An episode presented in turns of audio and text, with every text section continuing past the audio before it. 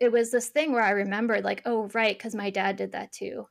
Like, my dad also encouraged me to be myself. I'm Matthew Philp. I'm Elizabeth Thompson. And I'm Erin Hosier. And this is Tell Me About Your Father, a podcast about father figures, daddy issues, and dismantling the paternal mystique. We talk to fascinating people about how much they did or didn't know about the man who helped create them and make them the person they are today. So settle in and listen as we delve into some dad stuff. In 2003, writer Laura Carney, then 25, lost her beloved father Mick when he was killed instantly in a car accident caused by a distracted teenage driver. The driver and her companions escaped physically unscathed. Thirteen years later, Laura's brother found a handwritten list among some old papers of Mick's entitled Things I Would Like to Do in My Lifetime that Mick had written at age 29. Among the 60 items, alongside tender goals like give my children the most love, the best education, and the best example I can give, were more eccentric tasks like correspond with the Pope and sell millions of dollars worth of merchandise. When Laura discovered the first item on the list was, I would like to live a long, healthy life at least to the year 2020, she knew what she had to do. Before his death, Mick had checked off five of them and tried and failed at one, so Laura vowed to finish the remaining 54. As of this recording, she's already completed 39 and is giving herself another year for the remaining 15. On this episode, Laura speaks with Erin about the exquisite pain of a daughter's loss while just on the cusp of her own adult accomplishments, the lasting impact of divorce on a child, and some of the more surprising lessons she's learned as Mick lives on through his daughter in the dreams they now share. I was struck by when we did the pre interview how many things we have in common just on the superficial Dead Dads Club level. yeah you were 25 when your dad died and he was 54 mm-hmm. and he died really suddenly and my dad died suddenly when I was 26 and he was 54. And then you moved to New York and you ended up working for magazines, right? In, mm-hmm. Or in publishing. Yep. So you knew you wanted to be a writer and your dad had wanted to be a writer. Mm-hmm. Same. Did your dad work in advertising? Advertising sales. Yeah, he was he was a salesman for a living. Yeah. Your dad's name was Mick, and my dad had a trusted business partner that was Mick. And I just love it. hey, you know, maybe they're uh, they're doing an interview on the other side together right now, right? it's just interesting how talking about your dad through the project and me also writing a book about my dad, it's interesting how your subject finds you mm-hmm. as a writer. Did you ever expect to write a book? Not really. I think I wanted to write something about my experience with depression. And I had stayed in a hospital for a week after college. And there were elements of that experience that, after years of having gotten myself out of it and swearing off therapists entirely for better or for worse, I kind of discovered that maybe weren't the best for me. And I think I had this desire to have a voice about that so I think I did want to write a book in general. And maybe I just had this sort of faded feeling that that was part of my path, that I was going to do that because I did write. That was one of the weird things that happened, this synchronicity where I wrote this declaration to myself when I was 26 of I will be a voice for young women. I will work for a women's magazine and I think that was in my mind and then after I started my project with my dad's bucket list I discovered a very very similar proclamation to self that he wrote around the same age. Because your dad was what 29, right, when he wrote the list? Yeah, and also when he he self-published his book at the same age, and I was born. What a creative year. 78 was a good year for him. When you think about it, my literal birth was also very wrapped up in some creative births for him. Tell me a little bit about your dad and just like growing up. Where did you all live? I grew up in a small suburb of Wilmington, Delaware, which uh, you can't get much smaller than that, except maybe Rhode Island. And my husband, his first experiences of it, he kind of described it as Pleasantville, that movie. Yeah. Everybody's just so nice and everybody knows everybody else, almost to like a weird extent. You know, not shocking that Joe Biden is from there. And I always think of my dad as a big fish in a small pond. He went to Joe Biden's high school, actually. He was sort of a star athlete and captain of the basketball team, but also a star in academics. And his father, I think he was pretty strict with his sons, with wanting them to all be very successful because he himself didn't go to college. He was a police officer. Actually, I think he knew Joe Biden. My cousin told me recently they would see him at football games and he'd be like, Yeah, you want to be like Joe. Because they actually like knew each other on a first name basis or something. But he was very attracted to the idea of worldly success, in other words. And I think that in a way made my dad rebel because my dad was the only one of his brothers who was actually very creative and more artistically minded. You know, he was in kind of a folk singing duo in high school and college. And he also was just really funny. He was an entertainer. It's funny, I'm thinking of this right now because I know your connection with your dad and the Beatles. They did this performance once in a, I think it was either a retirement home or a convent and he sang Norwegian Wood because he just thought it was like so controversial. Was like a hilarious choice. So, I mean, that story in itself just really conveys pretty well who he was because he just had such an appreciation for the absurdity of social institutions. But, you know, at the same time, while he was very much an activist and a free thinker, he also was very spiritual, had kind of a very faith driven life. And I think he was one of those people where they're kind of an introvert in reality and they have a great deal of depth and they're very intellectual, but at the same time, they love being around people. So if you met him for the first time, you might not have known that about him because he was also very much a charming people person. It was just like a facet of who he was same. Oh my God. Your dad was like that too? Totally. Just like really seemed like an extrovert, but I think also was able to maintain these really intimate relationships with his own friends, other men, I think, in particular. And I, I always thought that was really interesting because it was like a lot of his life seemed like a lot of bullshit. But then uh, behind the scenes, it, there was a lot more going on. So did that rub off on you? Like, were you always aware of him when you were a child as being spiritual and really knowing himself? No, because it's like if that's all you know, you just think that's how everybody's dad is. That's you true. Know? I mean, that's something I've really come to appreciate how unique he was later in life. But it was just sort of how he was. You know, you normally would think of a father like that as someone who was so distracted by being an entertainer, being the life of the party. He also was very invested in his own creative pursuits. He was a businessman, so he always had these like new ideas that would just consume him all the time. And then it wouldn't work out. And then he was like, on to the next great idea. So if you hear about someone like that, you would think, like, oh, you know, that guy's really probably a neglectful dad. But he wasn't that way. He was very intentional and very much like an educator. I mean, my mom was a teacher, that was her profession, and also a guidance counselor, but I think my dad was a very natural coach and educator. And also because he was a divorced dad, it was like when we were with him, we were really just getting a lot of his focus and his attention. You have one brother? I have one younger brother, and I also have three stepbrothers. My mom remarried when I was 13, and my parents split up when I was six. So that's hard.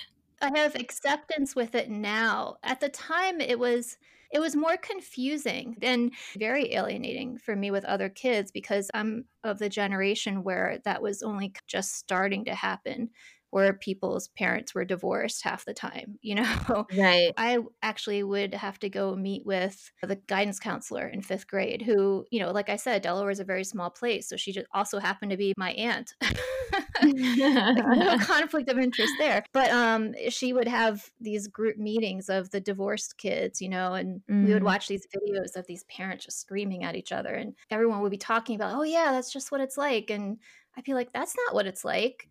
that's not what happened with my parents at all. Were they still friends? Yes, they well I think they were still in love with each other. Wow. He would still spend the night on Christmas Eve, you know, granted he was on the couch. They had firm boundaries, but uh, he would say, "Well, I'm going to see you every Wednesday and Sunday. You know, I don't want to be a weekends dad." Like he wanted to be very clear that he was still very much a presence in our lives. Yeah, they got along just fine, and they were both very sad, really. Were you anxious as a kid or did the depression kind of take over as an adolescent? I didn't really start experiencing depression as in a can't get out of bed, feel terrible about myself, helpless, worthless kind of feeling.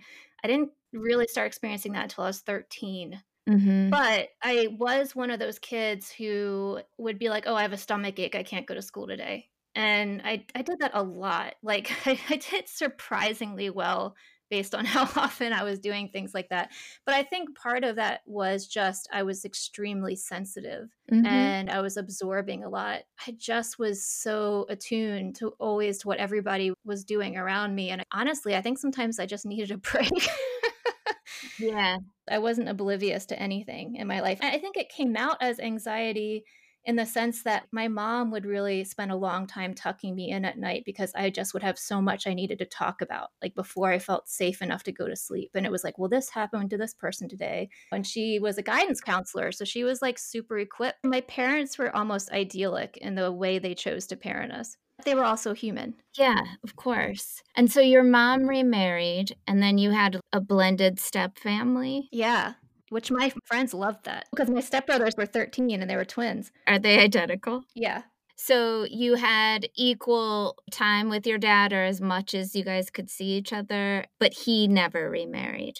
No, he didn't. He always had girlfriends and he would always say these things like, I'm just not the marrying type, which again is forming my ideas about men very early. right. What was it like to be depressed around him? I mean, were you getting help since your mom was a guidance counselor early on? Yeah. Well, my mom married a guidance counselor too. Oh my God. So I had a great in house system that's a very interesting question. I don't think anyone's ever asked me that because my mother has depression. My dad was never diagnosed with depression, but he was told by a doctor once that he likely had it. I mean, I saw him behave in ways that seemed depressed, and I also saw him behave in ways that seemed quite grandiose. So perhaps mm-hmm. he was bipolar. I don't know. Yeah. I mean, I don't think he was, but his behavior sometimes seemed that way. I think it made him sad because he saw it in himself. He saw what was happening to me also in him. And there was almost this level of shame about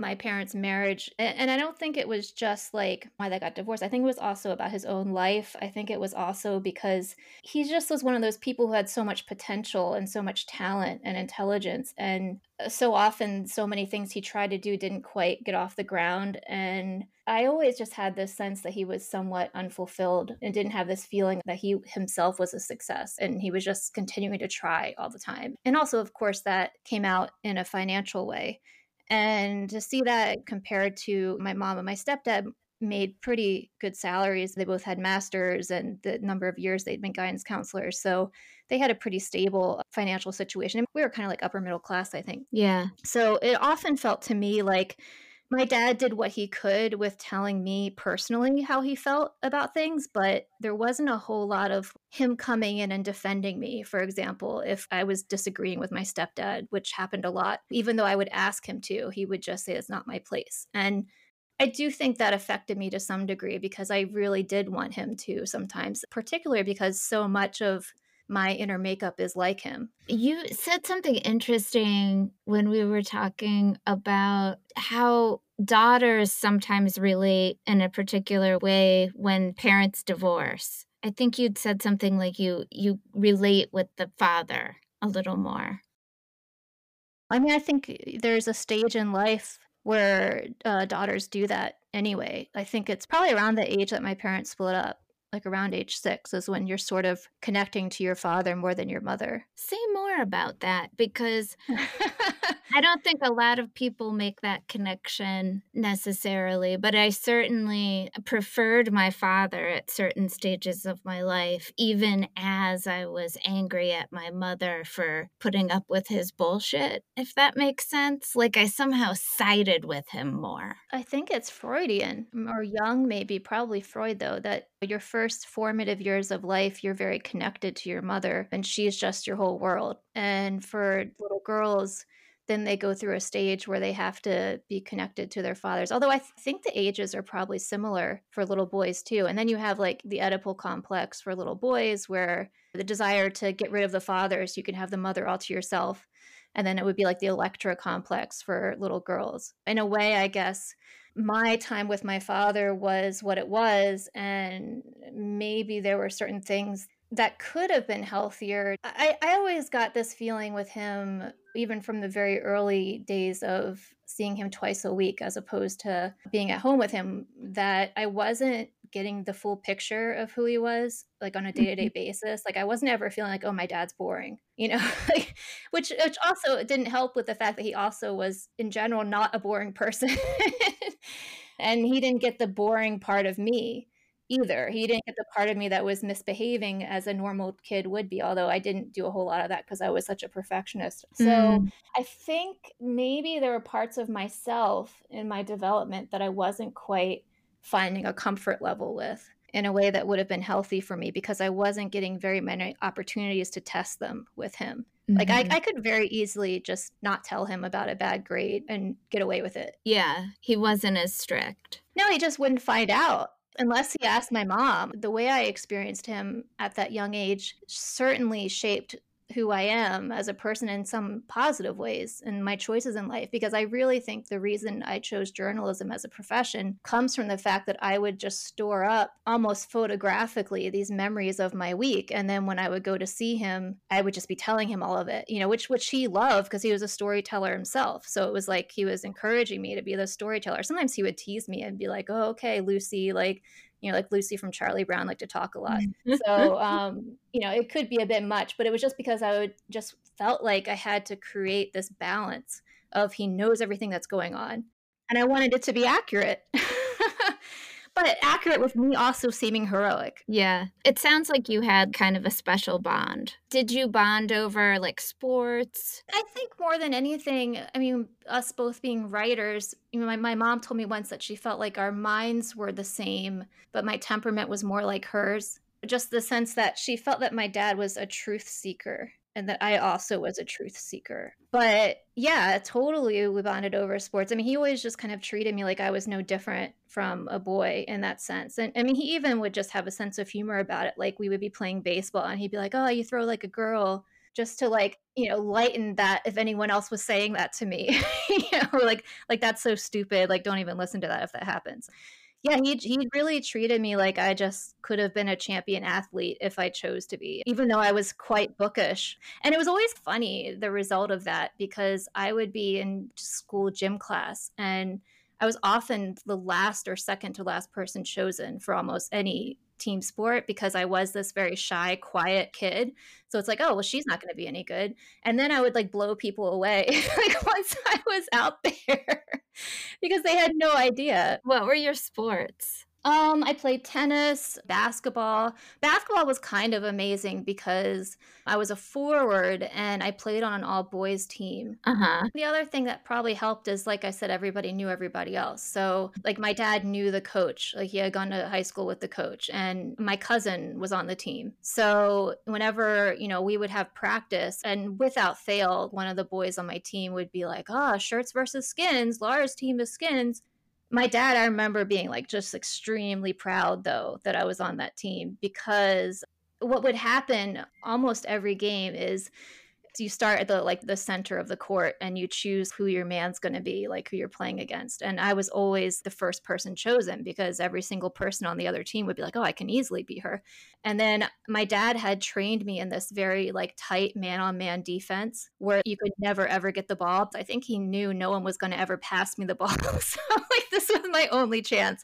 So basically whoever had chosen me was never going to get the ball for the entire game and would just get gradually more and more pissed off my dad would be on the sidelines just kind of like laughing about it. So I really just still got to have this feeling of being this champion athlete, like within the parameters of what society allowed for me. I was 12. I mean, I remember very well noticing that I needed to start shaving my legs, but not being quite prepared to make that leap yet. So I would have to wear these black sweatpants because, you know, we didn't really wear leggings yet in that era. So I would be so hot when I would play the games. But it's like, well, it's either hot or like look like a werewolf. Hot or hairy. I'm not going to choose hairy. So, but that went on through high school? Oh, I think I only probably did that for one season. But I did play on the girls' team in high school. So you ended up in the hospital because you'd been put on too many meds. Yes. Do you think that that was just terrible treatment? I think it was that combined with the fact that probably what was driving my depression was a constant force in my life. Like it was still happening, whatever externally and also internally was making me respond in the way that I was. I think that it's probably not a coincidence. I feel like this is going to sound horrible, but I feel like it's probably not a coincidence that after my father died and I was in a pretty stable, solid relationship and was also pursuing my own dreams in my adult life, that my depression never ever got bad enough again that I required anything more than like a small dose of antidepressant. I believe it's genetically implicated that you are more likely to have this happen. But I also think there's a lot of lifestyle things that come into play. Yeah. And I also think we have patterns. I think we have psychological patterns of the way we think about things that maybe wasn't being dealt with as much as it could have been because, you know, late 90s, early 2000s, when I was getting treatment, it was very new and trendy at that time to medicate. Hi there, this is Matthew Philp. I just wanted to take you aside for a moment to say make sure that you listen to next week's episode, in which we'll be talking dad themed Academy Award nominated films with Vanity Fair's chief critic, Richard Lawson. And this year, there are plenty.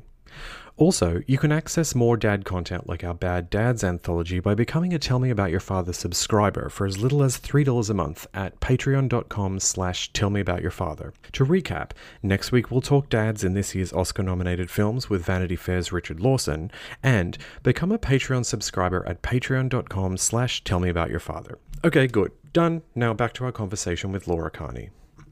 I was just such a people pleasing kid. I don't know if it came from the situation with my dad, with the way that I experienced him, or and even like sometimes with my mom because in a way i had two families. So i had my family with my dad and my brother and also my family with my mom and my brother.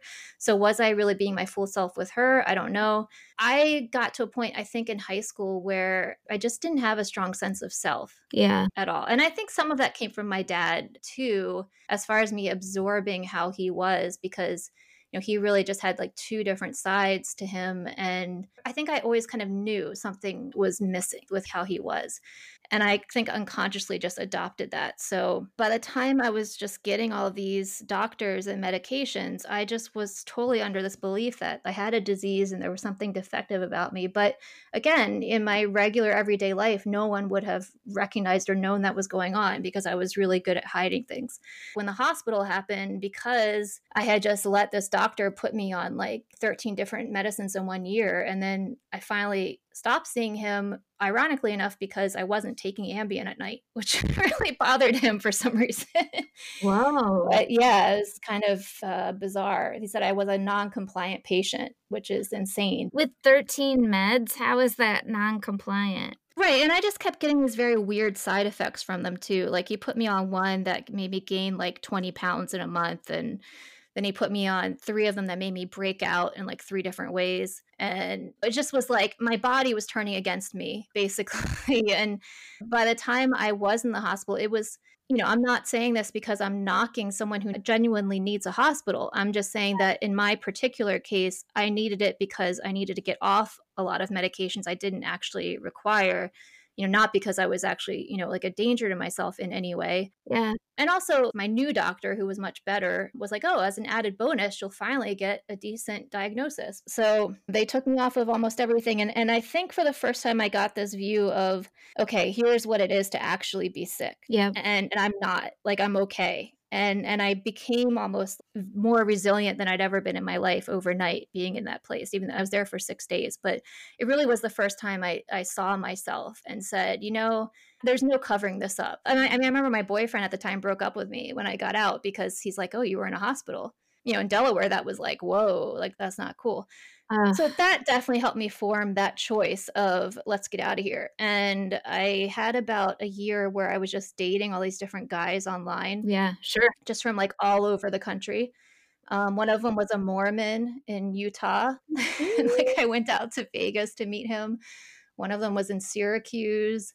It was really just crazy, reckless behavior. But I think I just was like, who the fuck cares anymore?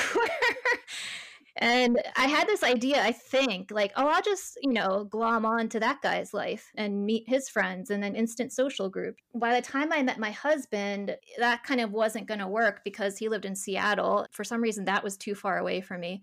And I had mm-hmm. already gotten an internship in New York finally. Like I spent a year after college just trying to apply for things. And I was like, whatever, I can't get a job. I'll just settle for this like $10 a day magazine internship. So I was like, I'm going to do it. And he 100% supported my doing that because my husband's a very adventurous person himself. He had moved to Seattle from Pennsylvania, very yeah. small town too. And he really became my support system as I made that move that summer, even though he was across the country. I'm not like a psychic or something, but I was starting to develop some intuition that summer mm-hmm. too. And I remember having a feeling on 9 11. I'm sure lots of people say that, but I felt that like the morning that 9 11 happened. And then that summer, I remember one point telling Stephen, and I feel like something really terrible is going to happen. Like this feels like my 9 11 feeling. And I was like, I don't know if it's going to affect the whole world or just me and my family.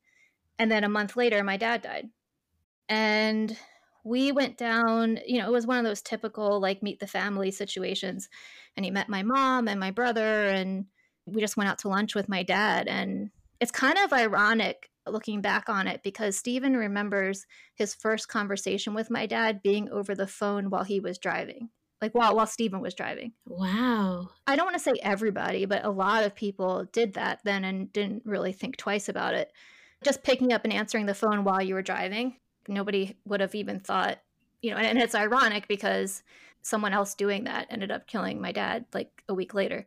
But he got to meet your husband to be five days before he died. Yeah. We went out to lunch with him, and he was in a weird transition in his life, actually, because he had just broken up with his girlfriend and he seemed kind of stressed out, almost a little bit of that manic energy that I had seen in him before.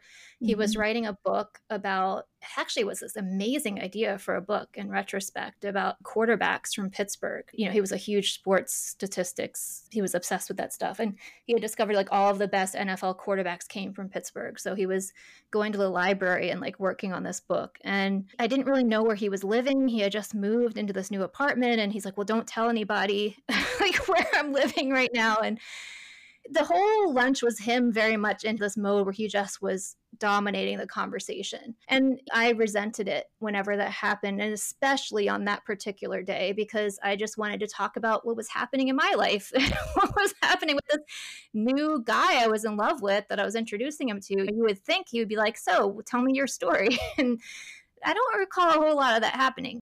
When we left, I left to go use the bathroom and I was walking out and I could hear my dad talking to Stephen and saying, like, oh, well, you seem like a nice young man. And that was amazing to me because he had never said that about any guy. He just always hated every guy I ever dated, honestly, for good reason. But, but it was like such a win to have that happen. And then he hugged me goodbye in front of the restaurant. And I remember this so clearly. Stephen and I drove to Barnes and Noble because that's what we did all the time back then, 2003. And I remember just breaking down in tears because I was so embarrassed. And I actually said to him, When will it ever end? what I meant was my worry about my dad, like my my desire for him to just be regular, to just be like a normal dad. Because even though my dad was the only person who I think truly understood my move to New York, and he genuinely encouraged it. He's like, "This is great. You're going on this adventure. You're finding yourself. You're going to be a writer, etc." But at the same time, he was the one I worried about the most leaving behind. So, of course, you know, when he died a week later, there were elements of that for me that were like, well, would this have happened if I'd stayed? Which, of course, is like magical thinking. Yeah. I don't know if you went through that at all. Uh, yeah. I'm still dealing with it all the time. How did you find out? He died because a 16 year old pulled off of a highway in Pennsylvania because she was lost. And um, I think she had her two younger siblings, one like a teenager and one who was four in the back seat. She was driving like one of those mammoth like SUVs. And she picked up the phone at a red light and then she just stayed on it and drove through the next red light. And he was turning left. He was like the first car coming out turning left at that intersection. But mm-hmm. I mean, there were lots of cars behind him and, you know, already stopped at the red light. So lots of witnesses. That's, that's how I know that that happened. Um, And I, I didn't make much of a connection to it that it was the phone at all because, like I said, it was somewhat accepted behavior at that time. I actually really paid attention to the fact that she was in an SUV because he had like a Mercury Cougar. I feel like that's like emblazoned in my mind because I've read news articles about it. and that's a weird thing too to see that in the paper about someone you love. But I found out because my brother called me um, and I was on my way home. My first job in New York was at Outback Steakhouse. I was a hostess, and I was on my way home from my job, and I got a voicemail, and I got off the subway, and I, I, that's when he told me, and it was like, you know, Jackson Heights will always just be mm. emblazoned in my mind, just because it's the scene where that happened. And, and, I always find it interesting that when I moved there, what I loved about it was how foreign it felt. Because. I just wanted to be somewhere anonymous, kind of, after my experience in Delaware. But then, after when I was grieving, something about how foreign it felt really helped because I didn't want to be reminded of what had just happened. It was a nice kind of escape for me. Did you hole up or did you find that you went out more? It was difficult in a way because I wanted to do that. And the person in me who had these habits of a depressed person wanted to do that.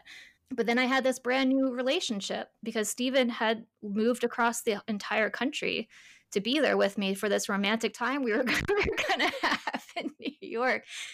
And thank God he wasn't just this romantic figure. He also, it turned out, was this extremely tolerant, down to earth, patient person who was my soulmate, which, you know, I didn't know right away, but was. And he understood enough about life to understand, you know, even at 29, to know, well, she'll get through this and it will be okay. And I accept this. And that I think mm. was what was so amazing to me. Even the fact that he accepted that I'd been in a hospital was amazing to me because I didn't know any other guys who were like that. It's hard to find. And you guys have stayed together ever since. Yeah, it's 17 years now. I mean, we're not perfect. Nobody is, but. But he helped you through the grieving process. Yeah. Well, he's also very funny. And I think that helped a lot. Yes. You want to have someone funny around when you're dealing with a massive life tragedy. Ah. so tell us about the list. I was thinking about this yesterday, and the list, I think it's similar to the decision I made when I was in the hospital, which was that I was never going to abandon myself again, that I, I was now really the subject of my life. And also the decision to move to New York, the decision to marry my husband. I feel like there's these certain points in my life where I really was making a choice 100% because I wanted to, that had absolutely nothing to do with me trying to prove anything to anyone or what the outside world might think of me. And essentially, 13 years after my dad's death, I got married and my brother was about to get married. And he discovered when he was moving into a new house what appeared to be our dad's bucket list. And we were visiting him and he shared it with me. And now I feel like I was kind of primed to find it because I'd had a couple years there where I was like self actualizing or something, I guess. I stopped drinking completely, like no alcohol at all, because I was finding that I had these terrible hangovers from what antidepressant I was still taking then when that happened, it was like, okay, well, I'm not really going to happy hour anymore. So what am I going to do with my time? So I became a runner, mm. and that mm. became like my social life. And then I was running a marathon. And anytime you do something like that, where you're just accomplishing something like just for the sake of it and you're challenging yourself, I feel like everything else gets healthier too. So then I was just doing a lot of charity work and kind of just being more myself, just being more vulnerable with people. And I was finally getting to a state where I was ready to write that book. I was ready to just say, look, this is my authentic self. I'm a writer. I'm not just a copy editor at a magazine for seven years. I had very much devoted myself to my work. I think I had this idea a lot of people have of I'll just try to check off all these boxes of being an adult and then one day happiness will find me. it wasn't working. it wasn't just like knocking on my door and showing up. And I was gradually starting to understand no, actually, you need to make that happen for yourself by pursuing things you are passionate about. So I was just in this mindset where that was being revealed to me. And then having the list show up was just like, oh, right, because that's what my dad believed in. And this this is totally representative of him and who he truly was. And if I'm gonna write this book, it can't just be here's this tragic way my dad died and here's this tragic depression I had and here's our relationship it's also going to be well he was filled with wonder and he was this jack of all trades and these are the things he valued in life i, I love the idea that it was going to be a quest you know because so mm-hmm. much of my experience with him growing up was like an adventure because we would just go hiking in the woods all the time mm-hmm. and like my eulogy actually that i read at his funeral was about the fact that we would go to the woods and he would say you know and this was obviously a kind of pre PC time period, but he would say that we were like an Indian tribe and, and, he was Chief Big Bear and my brother was Little Bear. And then he would say that I was the navigator. And I was like, no, that's so boring. I don't want that. But I mean, what I realize now is that he was teaching me how to find my way. Uh. Um, through things and and also not only find my way but help other people find their way too and I didn't want to be a navigator and I was terrible at it because I had ADD and I was like, oh, look at the poison ivy, you know? so I think also he knew I needed that to help me just like stay on track better in life. So really ever since I moved to New York, that has come to my mind that that memory of him doing that. And to have the list come and see all these possible adventures I could go on now with my husband too, which was cool because I was feeling particularly plagued at that time with the idea of okay, it seems to me people are now really expecting me to have kids and get a house and choose where I'm going to live for the rest of my life. Like, what do they call it? My forever home. That always kind of creeps me out. But right. this is the stage of life I'm in now. And I'm just like, fuck that. Like, what do I care about my stage of life? I'm just finally figuring out who I am. So, I mean, in many ways, I almost feel like making that choice in that moment that yes, I have to finish this list for him. I have to write about it. I'm almost getting this chance to be 25 all over again, which I think is kind of fascinating because he wrote it when he was 29. Yeah. And then kind of didn't do it. Like just didn't do all of it. Is that why you're trying to finish it in 4 years from the time that you found it? Oh, no, I never thought of that. And, and that's not happening anymore. Now it's going to be 5 years, I hope. It's interesting though, the thing about it now being five years instead of four. Like I should have been done by now. I set it up to be four years just because I was like, let's make this like even more challenging than it already is to get these 54 list items done. I think I was just viewing it as like, I really want to just package this a little better here. But to have the pandemic happen it sounds crazy but for me one of my thoughts was oh my god i'm not going to get done on time and what mm-hmm. like what mm. does that say about me because like the thing i have struggled the most with my entire life and the way my depression has played out mostly has been through lateness like i'm just one of those people who's like always late for everything and always just like fighting myself and feeling shame and like defective because my inner clock is not quite working right but at the same time it's very fitting i think because every single list item presents me with some kind of lesson that I needed. That, you know, mm. it's not just like, oh, here's this great fun thing you're doing. It's like, no, like you're gonna pee your pants for eight miles when you try when you try to run 10 miles straight and you're gonna have to deal with that. And it was like, holy shit, all these guys running around, they can see urine on my legs right now. And that's just so typical of like my dad's humor that he would have really enjoyed that image and almost every list item is that way and that's usually his trademark that's usually how i know that he's there. So there's 60 things. Some yeah. of them i cannot believe you've accomplished at all much less in four or five years. For instance there's some simple ones right? Like grow a watermelon. You would think that's simple but yeah. Tell me about the range of items on there. Grow a watermelon was quite scary for me because I'm yeah. one of those people who is like, I have no green thumb, um, and had become very much a city person. I wasn't home very much. I was always staying late at a magazine to work every night. I just thought I was going to kill it. I thought there's no way I can create life. so that one was actually kind of hard for me, but I was so damn proud of that watermelon. I mean, it was like, even that is kind of hilarious because it was the size of a golf ball. No. when it was done. Yeah. Well, because I grew it I grew it in a little tiny pot on my patio.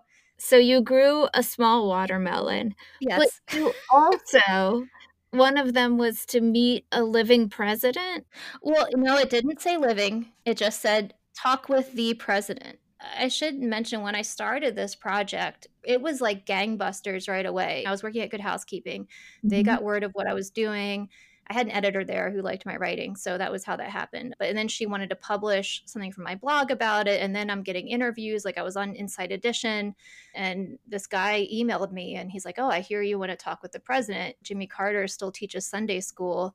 In Aww. Plains, Georgia, if that would satisfy it. And ultimately, I decided that did satisfy it just because he was president in 1978. Exactly, when you were born. Yeah, and of course, like after I met him, I came back home and I scoured my dad's self published book to see, like, please, please have written about Jimmy Carter.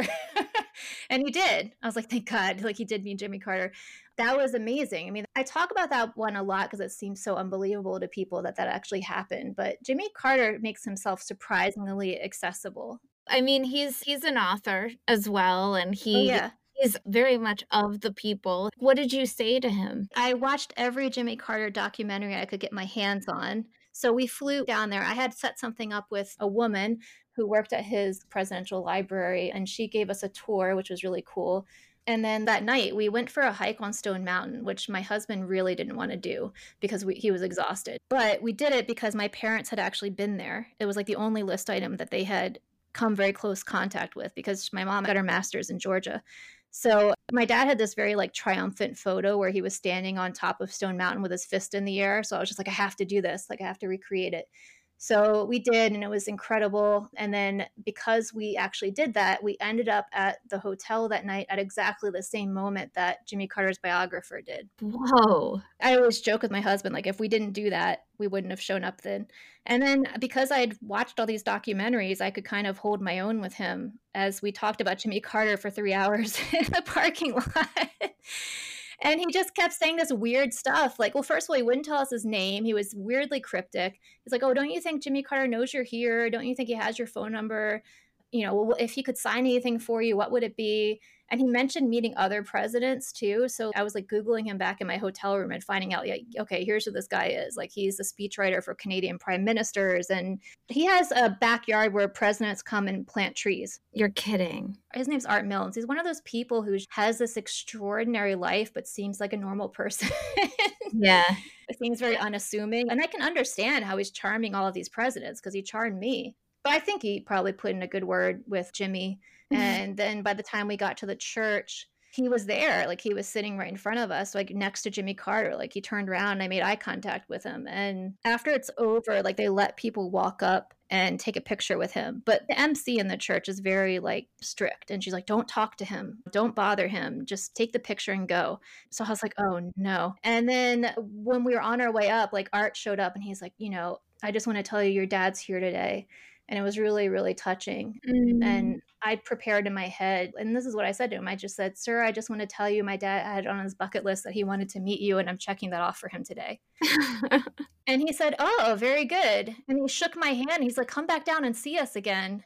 And and i was like oh yeah we met art too he's really great. And then we got out and saw art in the parking lot and he's like oh i'm going to set up a dinner for you with him so you're going to come back down here my husband refers to it as like the most amazing moment of his life because it was like everyone told me it was so impossible. That was going to be the most impossible, or was winning a tennis match? See, the thing is, I didn't view that as hard because I already played tennis. It was beat a number one seed in a tournament. And the thing with that one, I'm always like getting these list items wrong too, some way or another, because I have my own limited ideas about what they are. And then as I learn more about the subject matter, I discover, oh no, it's actually this. It's always surprising me what the thing actually is.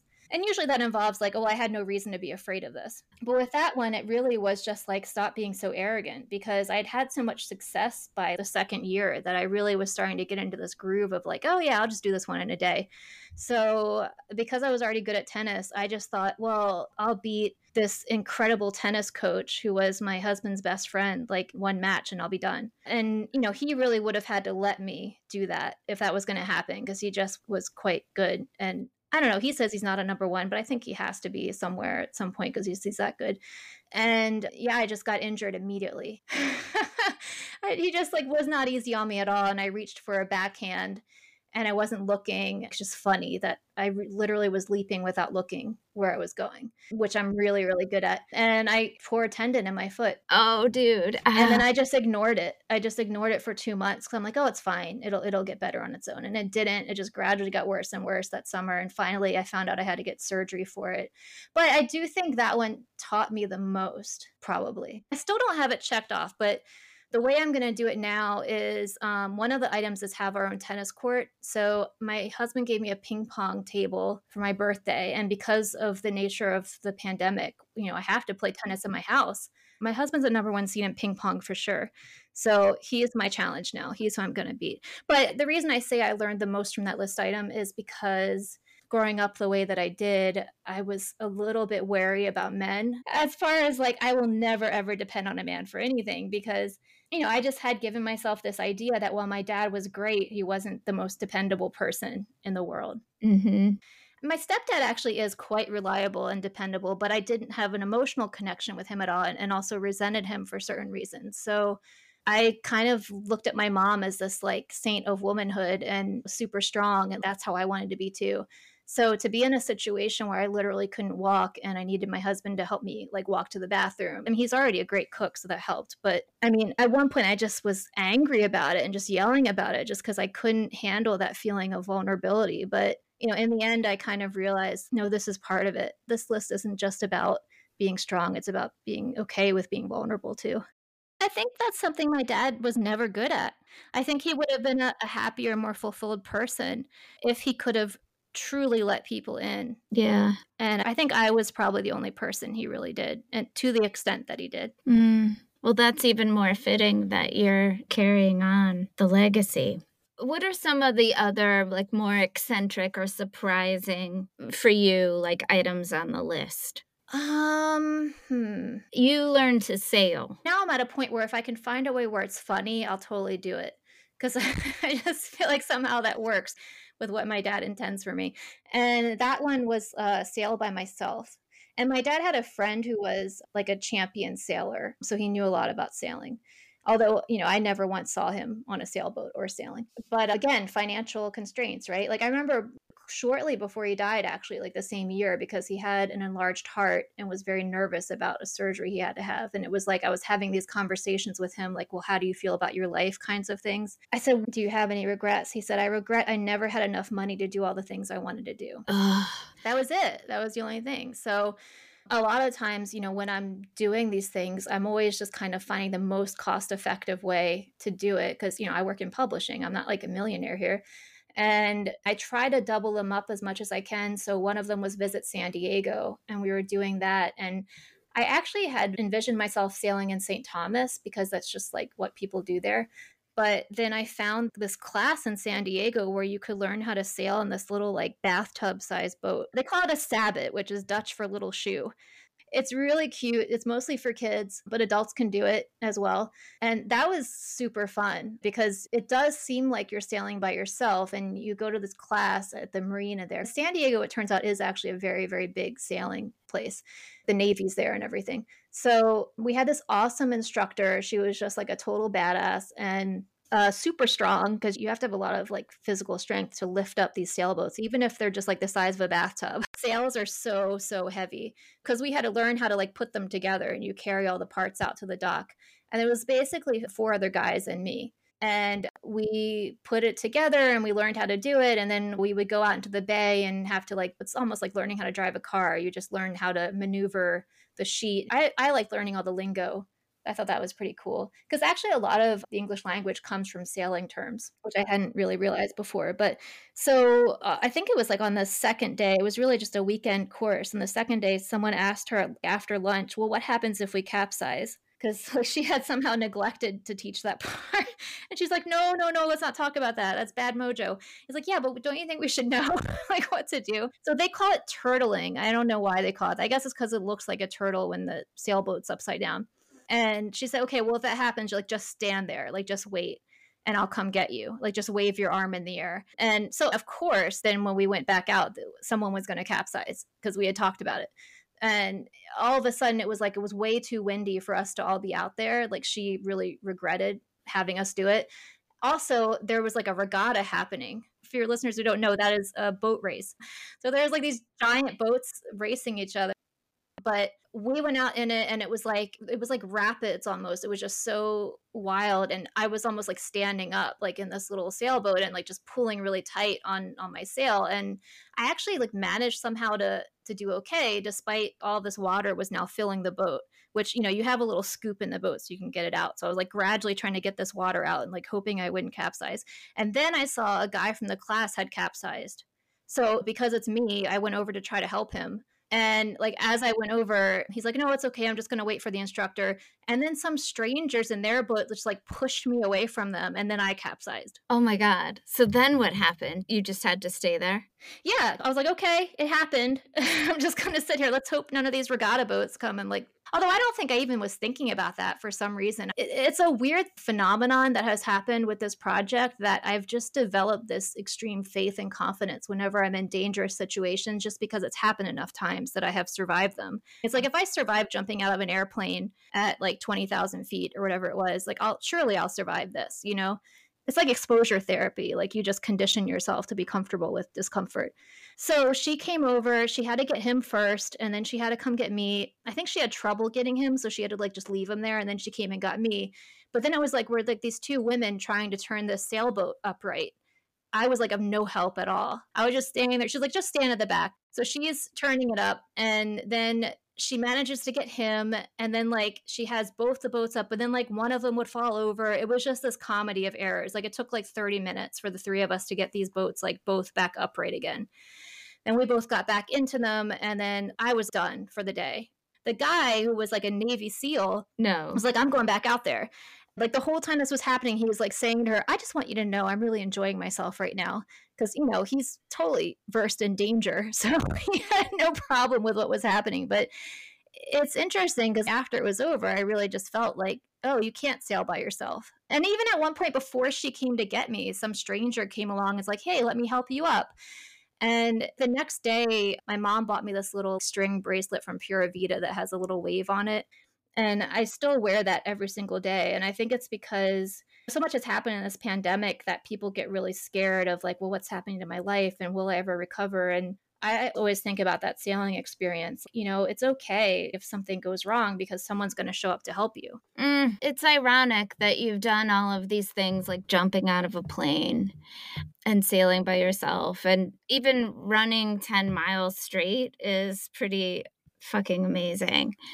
And your dad died of a super everyday thing, just driving along. And I wonder if as you get older, or just in general, like I, for instance, am a super nervous driver, and I always have been. And it's like everything bad can happen in a car. And what happened to your dad, it could be so sudden, it might not be anyone's fault or your fault if you're the driver and you seem very wise and mm. serene. Do you ever think about your own mortality?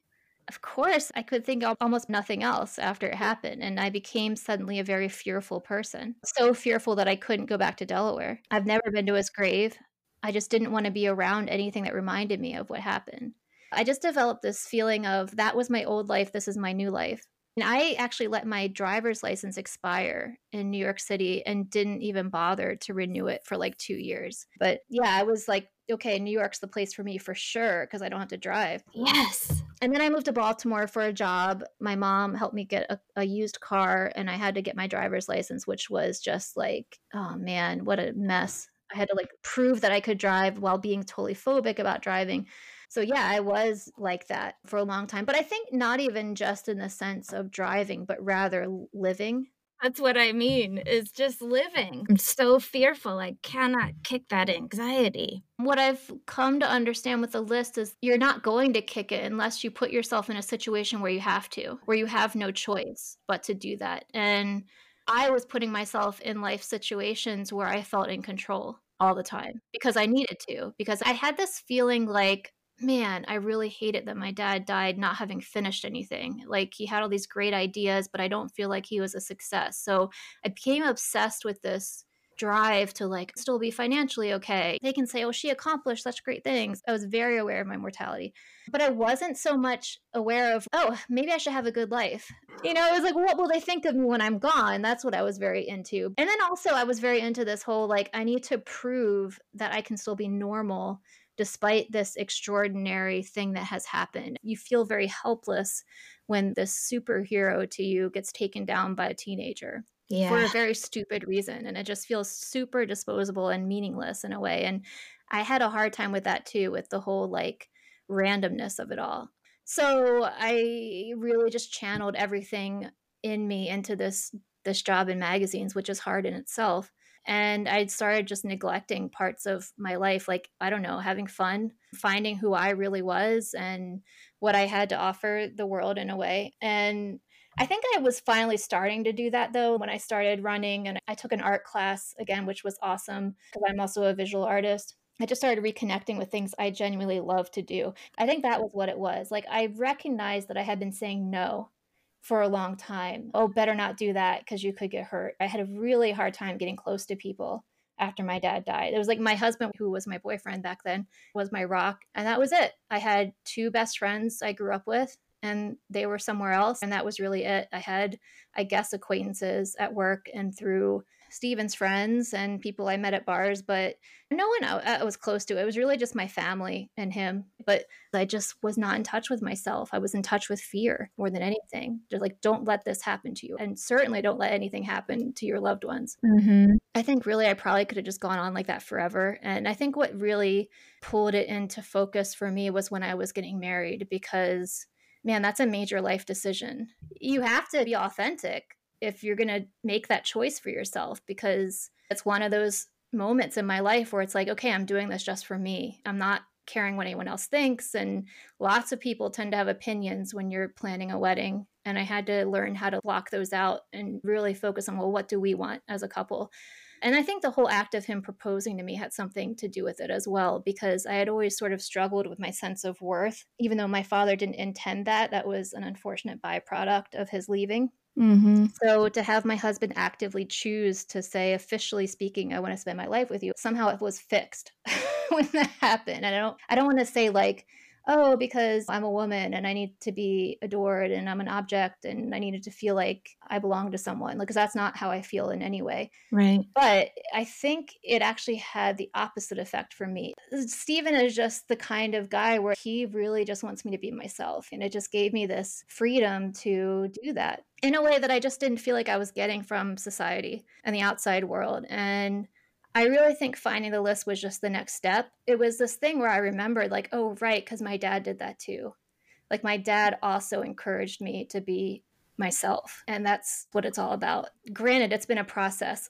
Some of the early list items were like, can I do this? Not even just like, am I able to, but do I have permission to do this? But I think that that's a thing for women in general. And I think if you're a woman who's a writer or an artist, you know, or any kind of musician, any kind of art, and also you happen to be female, if you look at literature, you look at mythology, what you're often seeing is the hero's journey. And a lot of times that hero's journey is what they call the father quest because it's like you're looking to find the father because then if you find the father, then you find yourself. And that's Star Wars, that's Greek mythology, all that stuff. But I mean, one of the reasons I love Greek mythology and I love literature and the classics and Native American myths actually too is because they also represent women. And if you look at something like biblical mythology, you're not going to get that. And the Western world, we've pretty much adopted biblical mythology as our culture, as our myth. And I think that's really the main reason why you don't see a lot of women on father quests. That's kind of new. I would say even in movies. Yeah. So I think that's what I've been on, and that's where I have to really say, do I have permission? Because uh, you know, I was 38 years old, and it's like I'm being told essentially, you're a woman, and your body is supposed to be sort of dictating what you are now. And I'm like, oh, but no, I'm this. It just seems like you are still connected to your dad every single day. It's like an ongoing conversation you've talked on other podcasts about like signs. That's happened a lot, yeah. I don't talk about his death, I feel like the way people expect you to talk about deaths. Like, oh, that's so sad. There was a time when, yeah, I was totally like that because if you haven't found a way to accept this tragic thing that's happened in your life, it will forever remain sad to you and it will forever be something you can't put into words. But I think it's such a gift to me that I have the ability to tell a story and to write something because having this list gave me the impetus to make myself do that and to have faith that yeah okay uh, maybe this will turn out to be good. I'm okay at writing essays. And my dad wanted to write and have a few novels published. So it's like i'm honoring him. I'm not just honoring my ego here. And you know, i'm really starting to feel that because I forced myself to not hide this pain in my life, but rather integrate it into the larger story that is my life, it stopped having so much importance. It stopped being this place where I can't go, or I have to pretend like it didn't matter, or never quite deal with it or process it. I don't look at it as like I'm a victim or he's a victim. I look at it as okay, clearly that had to happen to get me to where I am now. And I think that's probably a big part of what his spirit wanted me to understand. I mean, I've just had so many strangers who I've become friends with who've helped with the list. They would acknowledge weird things that happen that have like absolutely no earthly explanation to them. One thing I'm thinking of right now, for example, is last year I checked off own a black tux and I had a guy from college just show up in my DMs. And he was like, Hey, I really want to help you with a list item. I'm a photographer now, et cetera, et cetera. And I was like, Cool, let's see what we can do. And I was like, Oh, I think I know which one it is. I think it has to be the tuxedo. And I'll feel like I'm owning it if you take a picture of me looking confident in it. So I was just like, where am I going to get a tuxedo for a woman? I really was doing all this like online research and he was doing a little bit of it. He was kind of interested in the whole story because he had lost his dad the year before. And uh, I ended up finding the tuxedo, I'm not even kidding, in the boutique right below my apartment. Get out. Like one day I walked out to get coffee and there it was in the window. In the window. In the window. Woman's tuxedo. It fit you perfect fit, only size they had left. Oh. I know, right? I told him, and he was like, "Oh, that must be that list magic you've been telling me about." and I was like, "Yep." It was crazy, and I told wow. the woman who owned the boutique what I was doing and why, and she's like, "Oh, you can go to the tailor across the street just to like polish things up on this." And um, I'm going to give you a 25% discount just because you're my neighbor. And I, when the book comes out, I want you to come do a reading here. And, you know, I've just experienced that from people so much where they just, automatically embrace this because I think they sense the hopefulness and people want to be a part of that. And that's always been something that's been really interesting to me because one of the things that happened when he died was I felt like, where is everybody? Mm-hmm. You know, like I felt in a way very isolated in my grief. And I don't think that's necessarily anybody's fault. I think a lot of it just had to do with the fact that the way he died was a little bit scary because it was this tragic thing but also it was unrelatable for people my age. Um, yeah. So I couldn't connect with them about it. And I was in a stage of life where I really did need to be out on my own. I couldn't be back at my mom's house. So I think it, there were just a lot of elements that came together that made it feel kind of like, oh, okay, I have no community to mourn this person with and almost like did he even exist? And then you know, that's compounded by the fact that my experience of him was almost a secret growing up because i saw him twice a week but he had almost no involvement with my day-to-day life. But i mean the reality is he was an incredibly shaping figure for me and i think having the chance to say yes to this adventure of satisfying his dreams. There's something about doing that for someone you love, and there feels almost like I'm fixing something for him, but at the same time, I'm fixing something for me. If you'd like to see Laura's father's complete bucket list and her progress, visit myfatherslist.com. Tell Me About Your Father was created and produced by Erin Hosier, Elizabeth Thompson, and Matthew Philp. Our supervising producer is Chris Gellis. Want to tell us about your father? Follow us and send us a message at Tell Me About Your Father on Instagram and Facebook, or call us at 1 888 318 DADS and leave us a voicemail. If you'd like to, you can become a Tell Me About Your Father Patreon subscriber to get extra content galore for as little as $3 a month. Also, check out Daddy Issues, our bonus Dads in Pop Culture Patreon podcast. Find it and more at patreon.com slash Tell Me About Your Father. We'd love it if you could leave us a review on Apple Podcasts. This podcast was inspired by Erin's memoir, Don't Let Me Down, which is available where all good books are sold, Special thanks to our mums, Betsy Lerner, Anne Thompson, Paige Orvis, and Helen Belgum.